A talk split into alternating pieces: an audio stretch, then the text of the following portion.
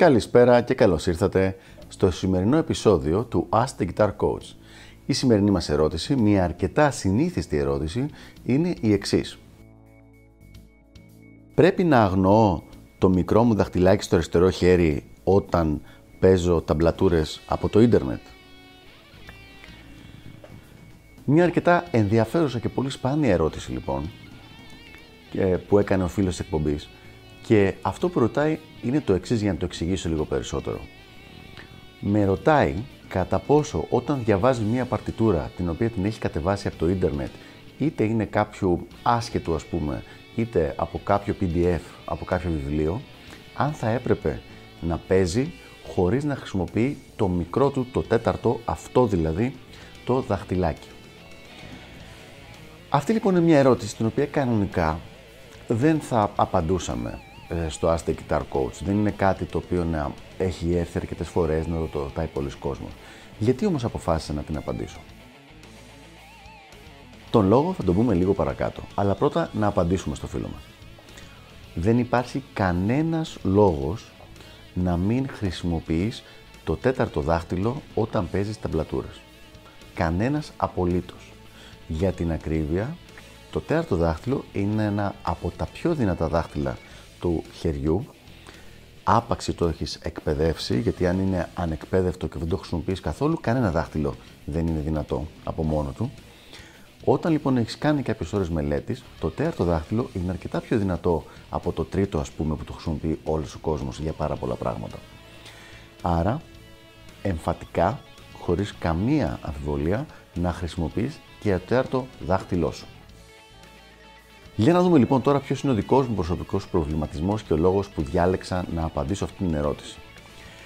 Ο λόγος είναι ότι ήθελα να δώσω στο παλικάρι που την έστειλε την μία ξεκάθαρη κατεύθυνση όχι για το κατά πόσο να παίζει τις παρτιτούρες με το μικρό δάχτυλο, αλλά στο ότι οπωσδήποτε χρειάζεται μία βοήθεια στο παίξιμό του από κάποιο δάσκαλο, κάποιο καθηγητή, κάποιο coach, δεν έχει κάποιον που να ξέρει όμως τον κατευθύνει. Όταν ένα παλικάρι μου στέλνει μια τέτοια ερώτηση, η οποία πραγματικά δεν έχει σχεδόν ξαναγίνει, σημαίνει ότι ασχολείται και ότι προβληματίζεται με κάποια πράγματα τα οποία δεν είναι τα σημαντικά. Δεν είναι αυτά που τον κρατάνε πίσω. Του λείπουν δηλαδή πολύ βασικά θέματα στην κατανόηση και στη γνώση του κιθαριστικού παίξήματος.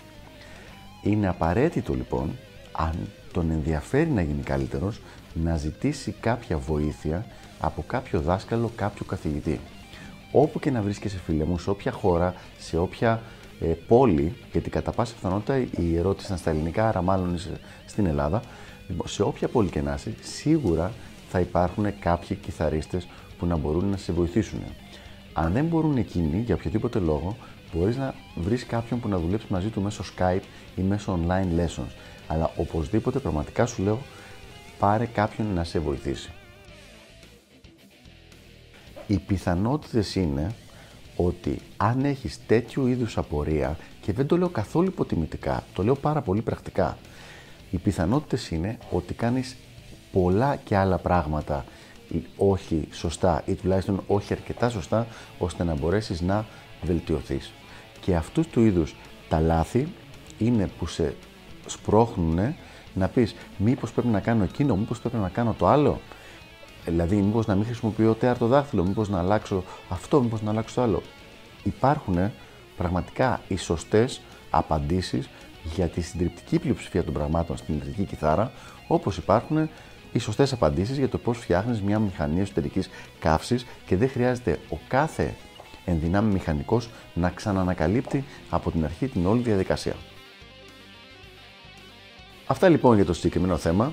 Ελπίζω να βοήθησα το φίλο μας να καταλάβει ότι πρέπει να χρησιμοποιεί και το τέταρτο δάχτυλο αλλά και να σκεφτεί λίγο πώς θα μπορέσει να βρει μια βοήθεια για να τον προχωρήσει στην κιθάρα και τα λέμε στο επόμενο επεισόδιο του Ask the Guitar Coach.